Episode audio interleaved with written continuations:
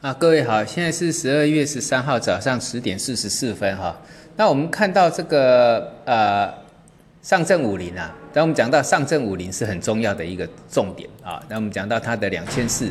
那两千四收稳之后，我们看到今天有一个开始攻击的量啊，那个是在十点开始，一直维持到现在。啊，就是这整个半个多小时，它有一个持续的推升量，所以呢，上证五零哈，我们本来讲到二三七七的低点，这个重要支撑就移到二四二五点，